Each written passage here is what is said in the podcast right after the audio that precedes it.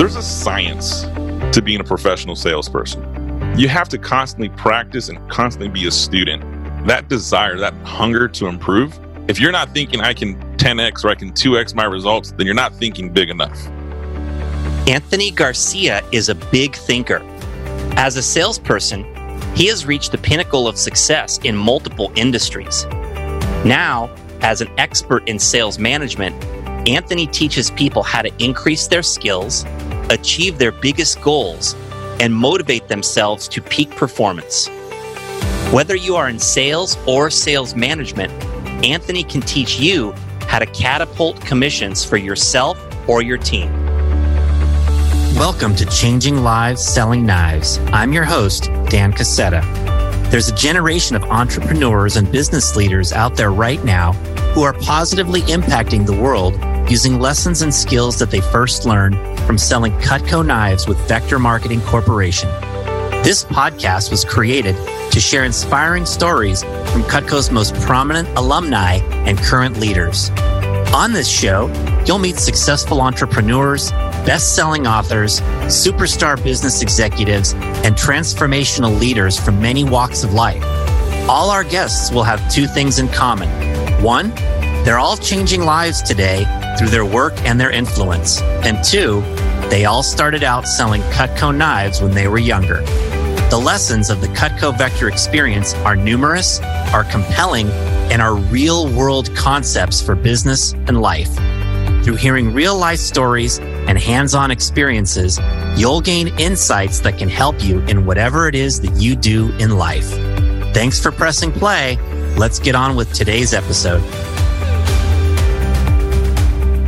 Welcome to the podcast, everyone. We have a fantastic guest for you today. His name is Anthony Garcia, and he has been a top performer in both sales and sales management now for about the last 16, 17 years. Anthony's time with Cutco goes back to the year 2003. He was a Cutco rep and manager for about a five year period, 2003 to 2008, reaching as high as the level of district manager in California. Anthony graduated from Azusa Pacific University, a degree in communications, also has his MBA. And he, as I said, has been a top performer in sales and sales management uh, his entire career. After Cutco, he worked at Paychex Payroll Services, where he worked in both a sales role and in a leadership role. He ultimately got into the medical device business, was a top sales rep for a number of years, and then was a regional manager or has been a regional manager for a number of years as well in the medical device industry. He's been in that industry now for almost eight years.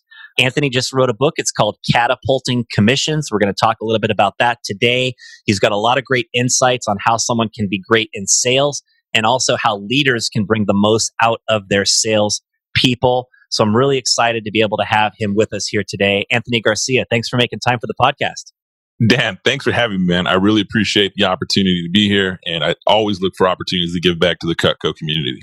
Yeah, well, it's so awesome to have you here, Anthony. I know we've got a lot of stuff we can talk about, and this is going to be a great, great conversation. So, why don't we start out by hearing about your time with Vector? Can you tell us a little bit about, uh, you know, how you got started and what were some of the early experiences you had? Yeah, absolutely. I definitely would say this the experiences and lessons have been lifelong. Summer of 2003, it's really unique how I found Vector. I was walking on campus at Azusa Pacific and somebody handed me a flyer, just a piece of paper, had a dollar amount, looking for summer work. And I knew the summer before I worked as a janitor at my church. Now I love my church, I love the people, but I did not enjoy being a janitor. It's it's not it wasn't a it wasn't something that I found enjoyable at the time, and uh, I, I wanted to do something else. So I was proactively looking for a summer job. I was interviewing at, at different restaurants, at different retail stores. I actually interviewed to be a telemarketer and was told no. So there was a lot of things that I was, you know, just I couldn't land something. And I got a flyer. And knowing no better, I was like, hey, you know what, man? These people are looking for work. I'll work whatever you need me to do. And so in the May of 2003, I walked into Ventura County into a, a Cutco training class, learned everything I needed to learn about my knives within my three days, and went out and, and had an amazing fast start, ended becoming an FSM or a field sales manager within an eight week period, and continued the progression from territory manager, field sales manager, worked in the pilot office for a little bit, ran my own office, developed some branch managers, and it's been 12 years since I've walked away from the Cutco community, and some of my best friends are still from the Cutco community. And that's that was probably my biggest valuable takeaway was the network and the relationships that I've experienced. Yeah, well, it's you brought your best to your role here, which is what helped people to connect with you so much. I mean, it's part of why I still know you to this day. Is that uh, you know I had a favorable impression of who you were when you were here in Cutco and the effort you brought to the job and the quality of work that you did. So I think that's a testament to you as well as to Cutco. Were there any particular transformational moments along the way in your Cutco career that stand out? Yeah, you know, honestly, I, I never really knew what the concept of a push period was, right? My idea of of like pushing myself to the max was always sports related. Um, but for the very first time, I was in an environment where I remember my, my former manager, Sarah, would say, you know, this is a two week push period that we're going to attempt to sell a $10,000 goal per person or, or $100,000 was the office goal. And I committed the whole process. You know, I didn't hit my goal and I think I missed it by like 1800 or something. But there was times where that was the first time I learned what accountability meant. And I remember, you know, Sarah calling my house, and this was back in the days when we had house phones. So I know this is different, but Sarah, I was supposed to be in the office for 7 a.m. phone time. 7:15, I wasn't there because I was out the night before with buddies. I was home for summer. I was hanging out late, and uh, I hear my house phone ring, and I hear my mom answer, and I already know my mom. And I heard Sarah, and my mom walks in angry as heck at me. Is are you supposed to be at your office making phone calls this morning? Yes, mom, I am. Why are you asleep? Get up, get out. And uh, it was truly, it was like a holy crap. There's there is somebody here who is counting on me and relying on me. And as a 19 year old kid, that gave me a level of accountability that I've never really experienced at that point. And so as I went through that process, I definitely matured from learning what it meant to be a part of a team that was greater than myself, learning what it meant to keep my word, to say what I was going to do and actually do it. And then, you know, the the ups and downs of the commission pendulum. And I learned first in Cutco. I remember having good weeks, remember having bad weeks, sometimes wanting to quit on myself and having a support system that I developed there was was really key. I mean, that's probably one of those life lessons I first learned at 19 about holding yourself accountable, being part of a team, and doing something greater than yourself.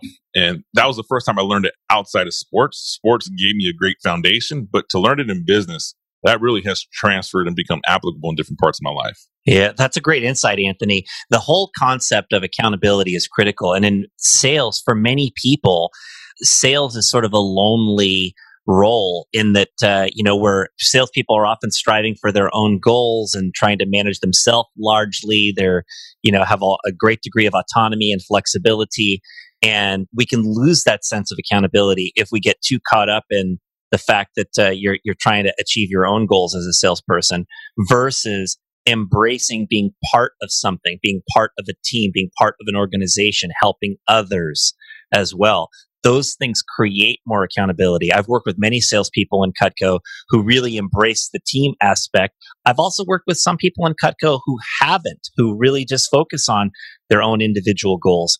And they lose, it's like taking a tool out of their toolbox to keep themselves motivated and and you know striving for the, the best that they could do when they take that tool out of being part of something else and being accountable to others as well. I think it's really important to be sharing your goals with others and make sure you create that accountability in whatever role in sales people are in.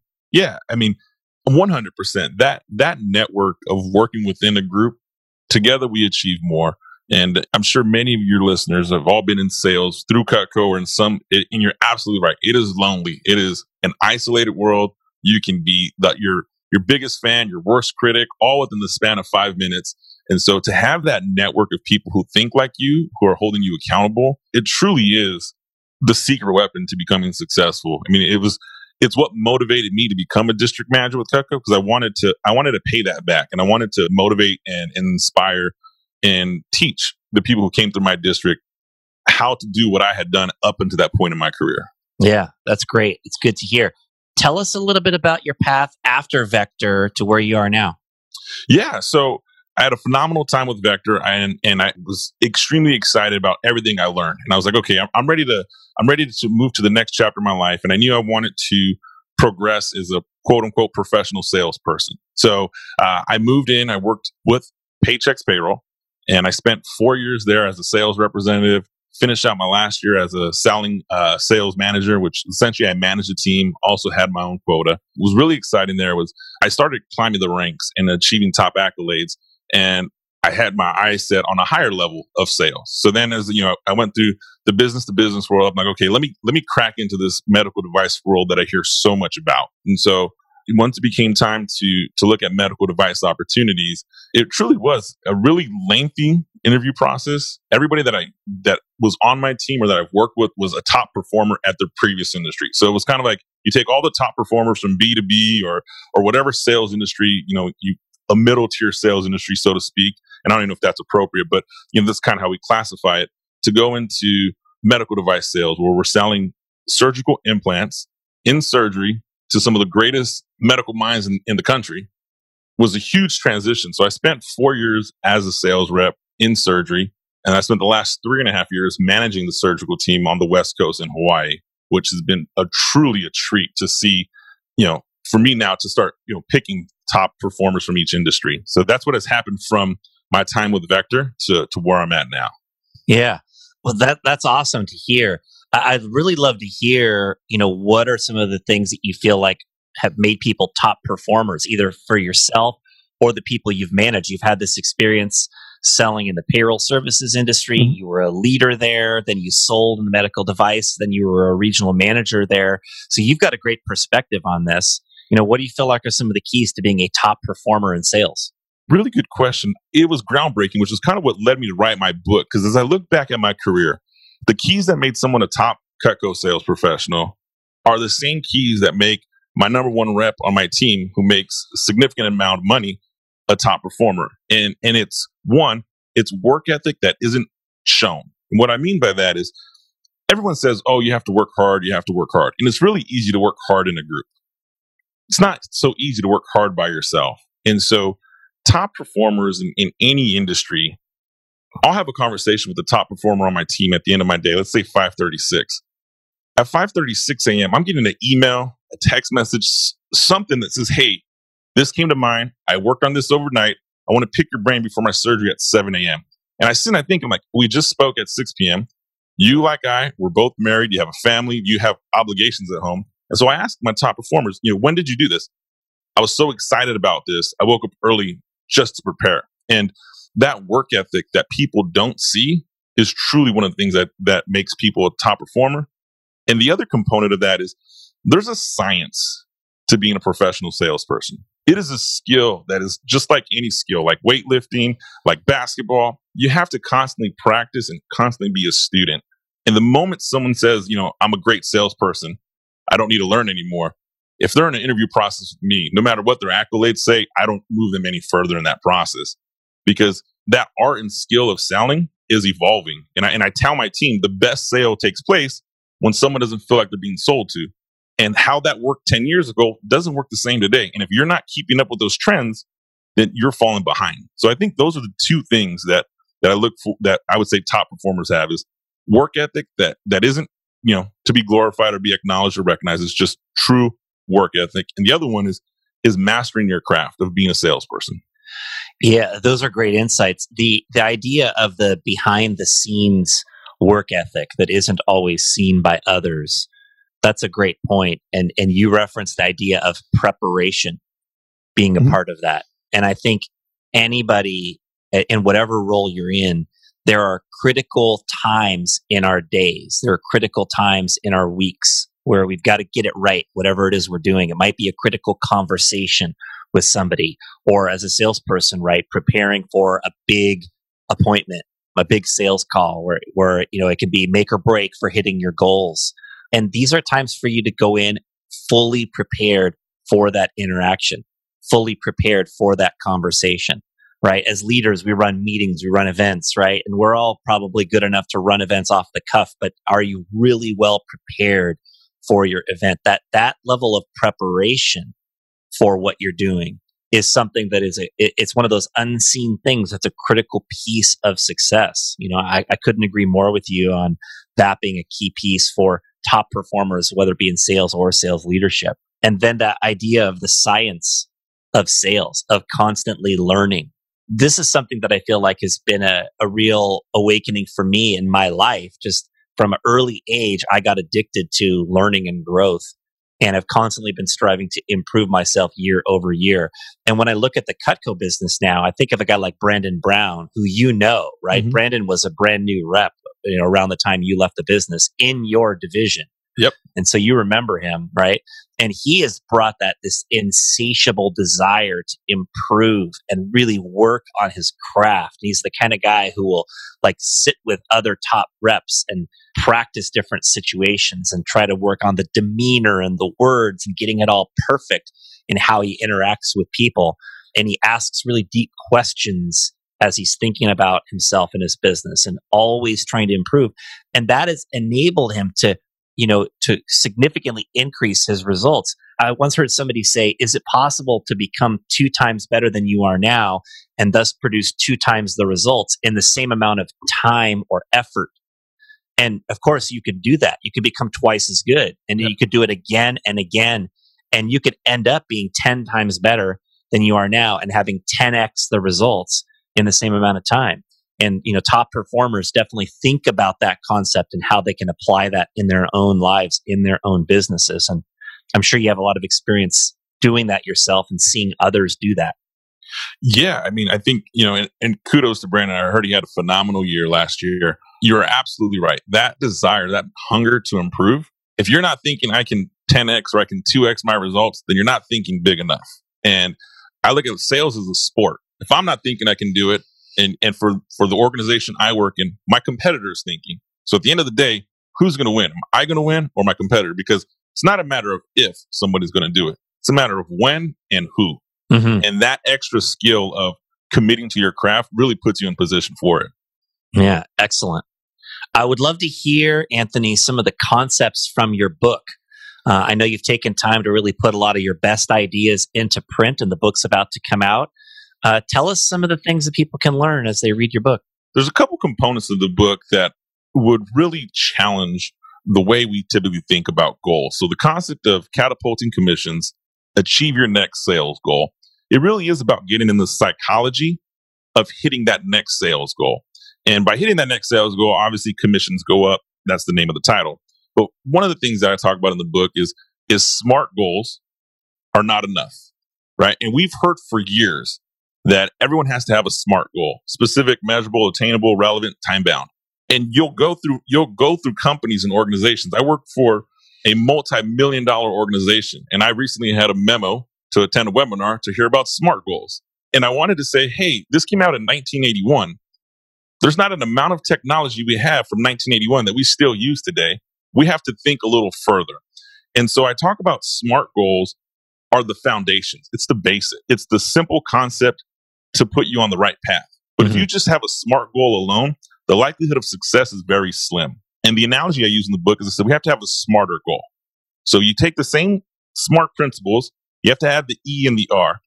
E is emotions, R is rewarding. You have to have a goal that sets up a level of emotional impact that the thought of you missing your goal brings you to tears or anger or frustration it's okay. You know, in, for example, for today's today's podcast, I was so excited to be here. I rolled out of bed at 4 a.m., checked all my lights, checked my mic. I was like, I have to make sure I'm ready for this because to me, this was part of my smarter goal in life. And there's a lot of emotions invested. And the R, the reward is going to be what's rewarding for me and what's rewarding for you is going to be different. But it has to be something that ties to your emotions. So I, in the book, I talk about you know, my highest income year of life was 2016. And the reward at the end of that year was I wanted to buy a home, I wanted to remodel a home, and it was it was heavy on my heart. And it took me through this entire process of adversity and challenges in the year. And that smarter goal really helped set that stage for me to achieve that income that year. Mm. So driving goals that drive emotions. Right? How, how do, can you unpack that a little bit more for us? How, how do people make sure that they have goals that uh, are driving their emotions? Yeah, really simple. If your goal doesn't scare you, you're not emotionally invested. And if your goal is solely to make money, I want to make a hundred grand, I want to make 500 grand, there's no emotions tied into it. It's what can I do with the money I earn? Mm-hmm. What is it that is going to allow for me? And for some people, it may not be money. You know, I talk about in the book, there's a component of, of for me, it was, it was career advancement. And I knew I wanted to grow and climb in my organization. And the idea of, okay, I'm going to spend one more year without this opportunity to promote and advance. I was terrified. It wasn't what my, you know, in my mind, it wasn't what my life plan was with. And so for me to tie it into my emotions, it was really simple. I looked at my family. I said, I promised you when you came to this earth, I was going to provide you a life that gave you opportunities that I didn't have. And I know, just like we, you know, we talked about earlier, you know, you can go off the cuff. I can have a decent average year and, and have a decent average living, but that's not what I promised my child when she was born. And so mm-hmm. to me, that was probably the biggest emotion, emotional investment for me was, okay, I made a promise to you that I was going to give you the opportunities I didn't have. And if I'm not working hard, I'm not holding up my end. That's awesome. So providing family can be a real emotional aspect to people's goals. For me, I feel like the emotional aspect of my goals has always centered around, uh, I guess, what I would call legacy. Mm-hmm. In that, I feel a strong need inside to impact people in whatever way that I can, in the biggest way that I can. I feel like I've been offered many gifts in life. I've been very fortunate in a lot of ways in life. I've had a lot of really great opportunities. And I feel like a, a, a, strong sense of obligation to be able to pay that forward in terms of being able to share my experiences, share my lessons, and uh, and leave something in the world when I'm gone. And that to me is really inspiring. And I have a chance to do that in Vector, but I also feel the need to do that beyond mm-hmm. Vector. And, and, you know, so that's been a powerful driver for me, you know, with the goals that I've set. So I appreciate that element of uh, the, the E of smarter goals. Thank you. I appreciate um, that. T- tell us more about the R and how the R plays in. Yeah. So there's a rewarding component to every sales goal you hit. And one of the things is, is you have to have a sense of delayed gratification. And if you, the earlier you force yourself in life for delayed gratification, that R component of the reward of your goal is going to have a much more value. And, you know, I, I look back and, and if I had to pinpoint, you know, now what I wish I knew when I was 19 years old and, and selling Cutco and making big commission checks, I was like, you know, let me just, let me delay my gratification. Let me put something really big out there that I want. And as I progressed in my career, it became to the point was, well, really anything that I want in life, for the most part, I can go out and buy, I can get, you know, if I really can't get it, I mean, I can finance. There's a lot of ways to grab something. And so now it became a component of, okay, what is this reward that I want that's at the end? Is it a new home? Is it a family vacation? Right? You know, I, I have a I have a guy who works for me, and we've talked about setting smarter goals and what the reward is. And so far, you know, he has a daughter in college where he's been able to write checks for tuition. That's a rewarding goal, mm-hmm. and it was it was built before, but his his whole setup was: Can I just do this without touching the money that's been saved? Mm-hmm. And let let's put a plan together for that. Let's make that rewarding goal let's make that a smarter goal and let's see, let's reverse engineer it and identify what it's going to take. So that reward for, again, for anybody, for every person is going to be different, but the reward concept starts from delayed gratification. Can't go out and just buy stuff right now. And unfortunately, the retail industry makes rewards really easy to get for anybody, anywhere. I mean, you know, you can see it, you know, no credit, have credit, whatever, you can buy what, what I'm selling. And uh, once you delay some of those rewards, they mean a lot more to you. Vacations. Sometimes, you know, I go monthly rewards right now. My smarter goals and a reward for me is, hey, I'm just going to have a small staycation with my wife. And you know what? This Friday, Saturday that we spend, we've created this time to ourselves. It's not lavish.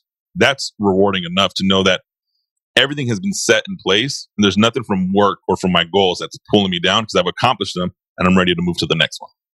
Yeah, you know, when I think about the idea of delayed gratification, that certainly has a lot of relevance to a lot of the young people working in Cutco and Vector for sure. Because we have a lot of young people that make quite a bit of money, that more than they've ever even thought about. And it's so easy to just say, oh, I want to go buy this or I want to go buy that. And finances is one of the key places where delayed gratification pans out really well down the road if you do it right. If you do the proper amount of saving and investing when you're in your 20s and 30s, right? It reaps pretty big rewards a little bit later on down the road in the type of lifestyle you can have and also in the in the options that you can have as you build your you know your financial future so that's one of the places where i see delayed gratification really tying in is you know establishing the right type of like saving investing goals when people are young and sales provides people with the opportunity to earn unlimited income so you, you have a chance if you want to be able to have nice things and save well you can just set bigger goals and achieve more and you know be able to do more uh, as you're progressing so that's one of the cool things about being in sales you know, Dan, I, as you're saying that right now, man, I feel compelled to share with you. You know, one of the things that have uh, that come from that rewarding, and it's I read it about two, three years ago. I read the concept, and I can't remember whose book, and I'm probably doing the author some injustice. But the idea is this: if I can't afford to purchase my reward six times, then I can't afford to purchase my reward. Mm. And so that really tempts you because let's say you want to buy a ten, fifteen thousand dollar watch. Well, if I can't buy that six times, then I have to wait till I hit that six time mark or I have to get a lesser quality watch, right? So I've implemented that when I've been making the most money in my life. And I wish I would have implemented that when I was making the least amount of money in my life because I feel like I'd have more money later in life. So that's that's really come, you know, some of that delayed gratification. You know, it may not be six for somebody at a young age, maybe three, maybe five. But if you start thinking that way, you start finding that reward a little bit more impactful. Yeah, it, it definitely should be more than 1x, right? when you absolutely. think about being able to purchase something, right? If you're scraping to make a purchase of a reward for yourself, uh, you can't afford that and you sure. shouldn't be affording that. And it's so funny as you started saying, as you started saying the 6x rule, I literally thought of a relatively expensive watch that's on my wish list right now is something I'm thinking about. and I've been holding off, you know, but I literally thought of something you know, that is a reward that I kind of wanted that I, I, set for myself. That uh, I'm waiting until I achieve a higher level of my own goals before I, I do reward myself in that way. But I, you know, I know people both in and out of the Cutco business who, you know, have a hundred thousand dollar car, but they don't have a million dollars in the bank. And, you know, if you don't have a million dollars in the bank, you shouldn't be having a hundred thousand dollar car. You got to be accumulating wealth, right, for your future along the way. And that definitely is one of the keys to you know establishing a long-term successful career is uh you know making sure that you're doing the right things with what you're earning. So to, that was cool. How about anthony you know from a management perspective let's talk about that for a little bit because you you know you led a sales team at paychex. You've been a regional manager in medical device sales how do leaders get the most out of their people yeah, you know, it's one of the biggest challenges I think that all sales leaders have, whether you're managing the Cutco team or or whether in my instance I manage a, a high performing team of all six figure individuals. And I think it's a three part component. I think there has to be a component of having a vision, having a sense of gratitude, and having a sense of development. And I'll try to elaborate those as, as quick as I can. First, I'll talk about development. When we develop people as a sales leader, the number one mistake a sales manager does when they develop a salesperson in their organization is they develop them to the organization's goals, the organization's missions. Essentially, I'm developing you to fill the role I need in my life or on my team. And well, there's a component of having strong development, you know, and I think back to Cutco days, you know, having a key staff, developing an assistant manager. I think that's a strong component. But if that's the only component of development, you're not going to get the most out of your people. And when you develop somebody in a personal way, you create the true sense of leadership. So mm. I don't manage people to my goals. I coach them to their goals. I coach them to their future. And a lot of the times that's just a conversation. You know, and, and I acknowledge some things with people. I say, look, Dan, if you were on my team today and to start this this development conversation, I would say, Dan, I gotta be honest with you, man. In the world of professional sales, 34% of the people turn over every year. That is US public record. 51% of millennial salespeople interview with another company within their first two years, right? Millennial salespeople are going to be all the salespeople. So I, I start my conversation with that. I don't know how long we're going to be together, but the time we're going to be together, it is my job to help you get what you want, not only out of this job, but out of what you want in life. And you'd be surprised at some people's development is I'm afraid of public speaking. I don't know how to manage money. I don't know how to plan for retirement. I don't know how to buy a home.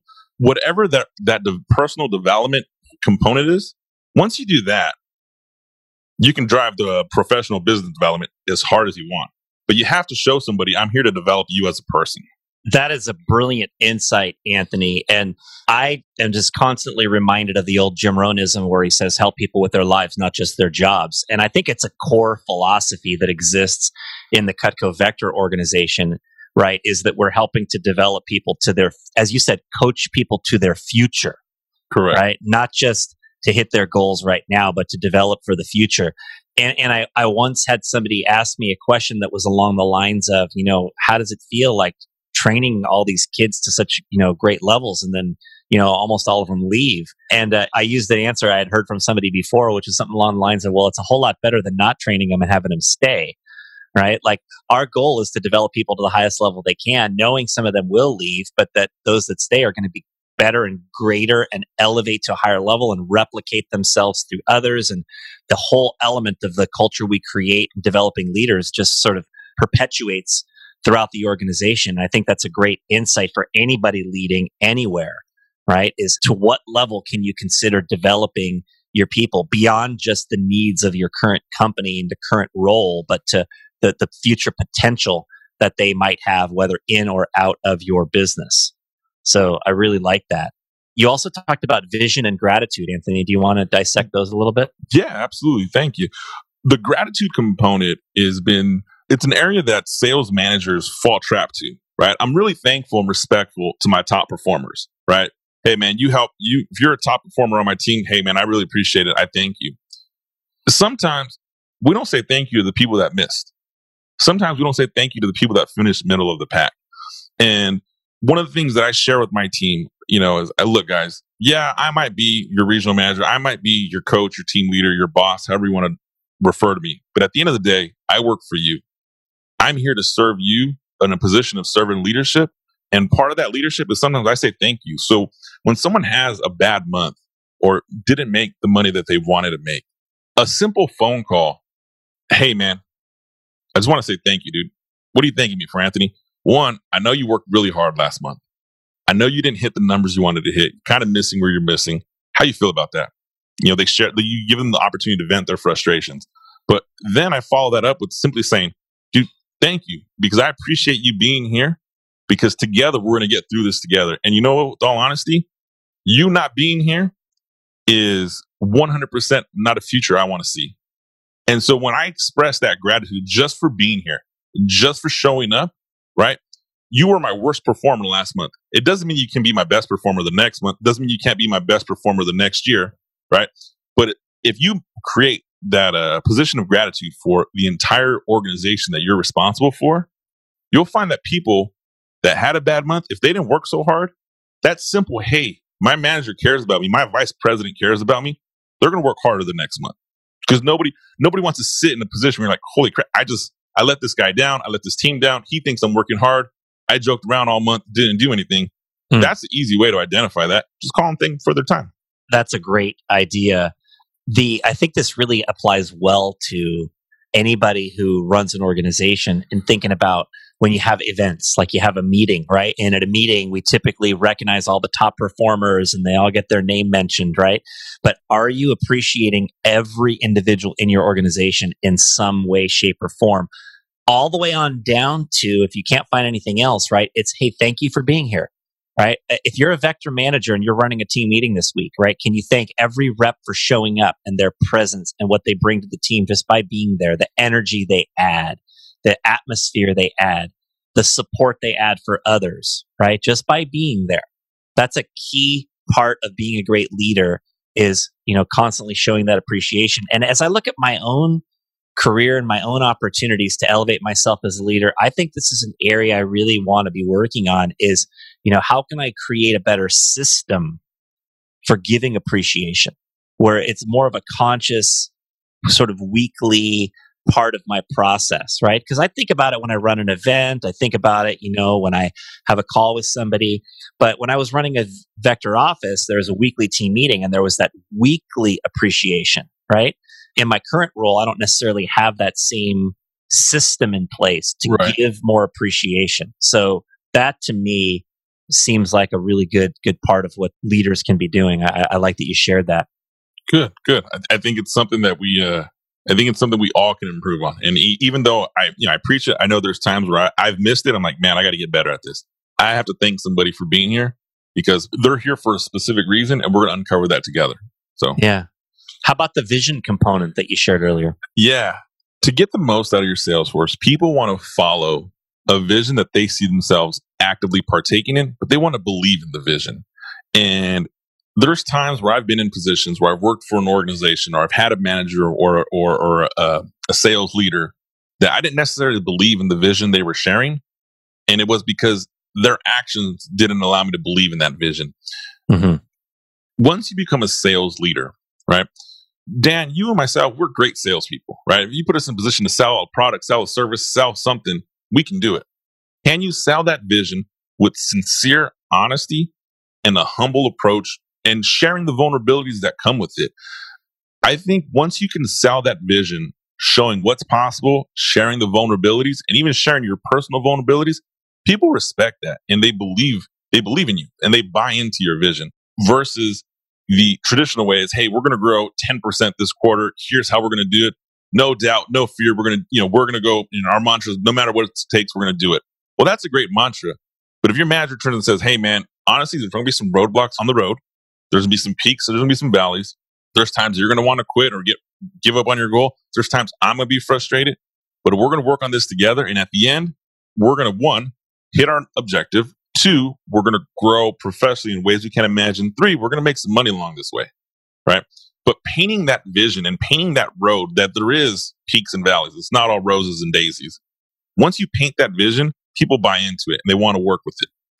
That's a great insight as well, Anthony. And when I think about the idea of selling the vision, to other people, it has to be done in a way that's congruent, right? There has mm-hmm. to be congruency from the leader. They have to be bought in themselves and sold that they can do it themselves. And a part of how I feel like that happens is in the planning stages.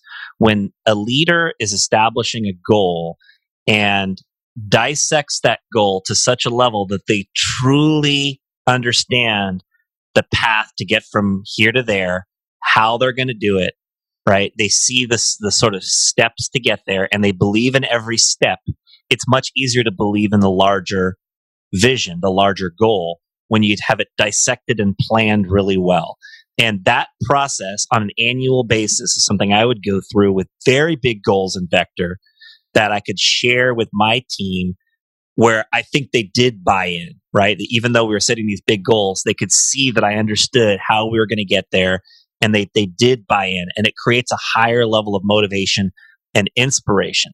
And then you also talked about the sort of vulnerability. So along the way to achieving our goals, one of the things I always did is I had weekly goals and you know we would have a, a bi-weekly meeting with our our top people our key staff right, right? you remember the term mm-hmm. key staff from vector and at the key staff meeting every two weeks i would share our goals and our actual where we were, right? And when it was off track, right, it required me to have that vulnerability to say, hey, we're not hitting our goals right now, right? Let's talk about some of the ways that you guys think we can move ourselves back onto the right trajectory.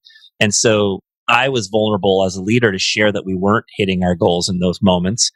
But the team was involved in saying, well, how about if we do this or how about if we do that? And planning how could we move ourselves back onto the right track? So there was that element of involving the team in the vision and then staying on track for the vision that got people to really buy in. And, and I think that concept could be applied in a lot of different organizations at, at uh, whatever level people feel like is appropriate. I mean, just you painting that right now, right? It makes me excited, wishing I was part of that vision that you had. I mean, you, we, we weren't on the same team, but you you hear that and you want to be part of that team. You mm-hmm. want to be part of that vision, and I mean that's that's great stuff there. Yeah, awesome. Awesome. So, Anthony, this podcast is about changing lives, and I'm just interested in, you know, as we wind down here, as you look uh, into your future, five years, 10 years or more down the road, how do you aspire to change people's lives through your work or through your influence?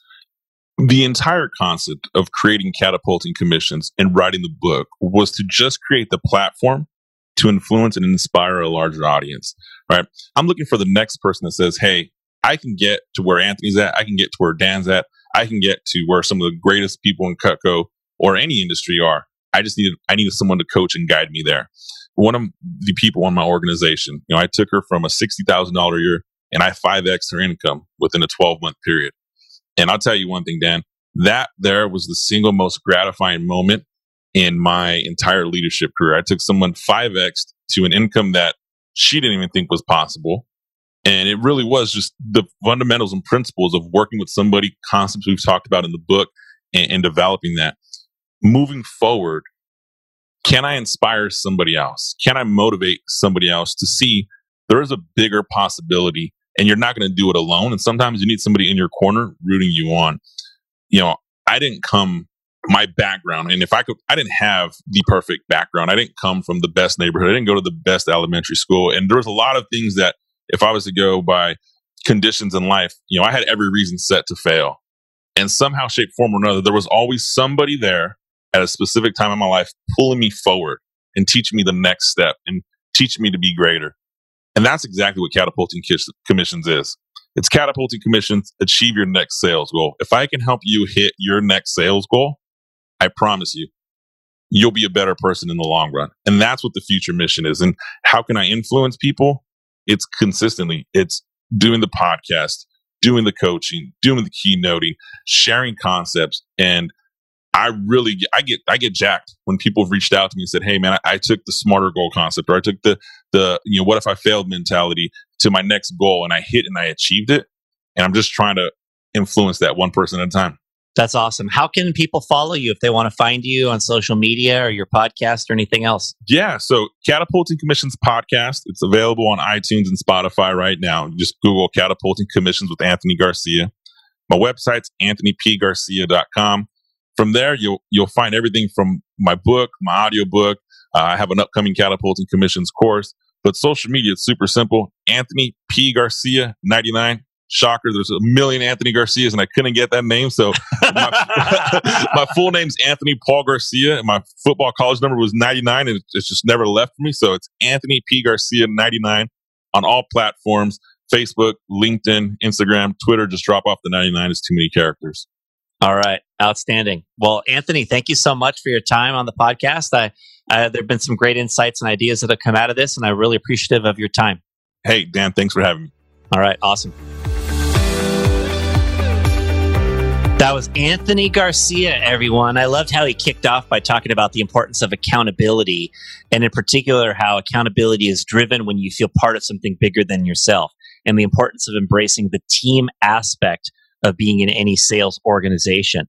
Anthony talked about the importance of preparation and the, that part of work ethic. It's sort of the unseen part of work ethic and the importance of ongoing learning to become great at what we do, the science of sales.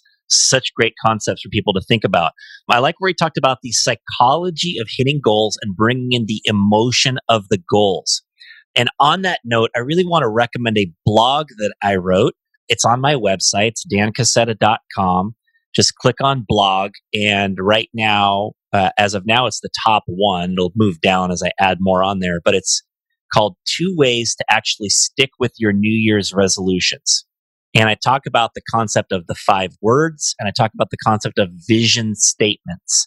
And what these two things do is they bring in the emotion of goals that Anthony talked about. And they also create strong and consistent reminders so that we're constantly reminded of the goals and how we'll feel when we achieve the goals. And it, it, really brings in that emotional aspect that Anthony discussed as a critical element of goal setting. Smarter goals, he put it, not just smart goals, but smarter goals. I love where Anthony was talking about the leadership perspective of helping other people. And he talked about having a vision that people believe in he talked about the importance of gratitude and making people consistently feel appreciated. And then the element of development that we're helping to develop people beyond just the need we have, the goals we have in the company, but helping people elevate, coaching them up to their future. And in the end, Anthony offered up that impacting people is the most gratifying part of what he does. And I think that's true for anybody that's achieved a leadership role and uh, you know is impacting other people that you get so much more out of what you bring to others than the achievements that your own achievements and the reality is that your own achievements will be greater when you devote yourself to leading impacting inspiring other people anthony said there was always somebody there in his life to help him and take him to the next level And I think for any of us that achieved any level of success, it's important to realize that none of us would have got to where we are without those that went before us and have helped lift us up. And it is our obligation, it's our responsibility to the world to pay that forward in a lot of ways and help other people as well. I hope that leaves you inspired for today. Hope you enjoyed getting to know and hearing the stories and insights of Anthony Garcia.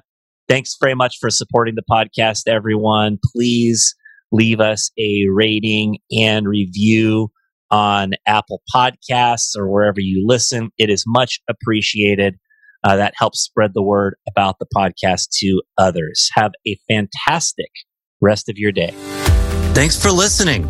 If you enjoyed today's episode of Changing Lives Selling Knives, hit the subscribe button so future episodes are automatically downloaded directly to your device. And if you want access to today's show notes, including links to any resources mentioned, visit changinglivespodcast.com. This is Dan Casetta signing off. I'll catch you back here in a few days for our next story about changing lives.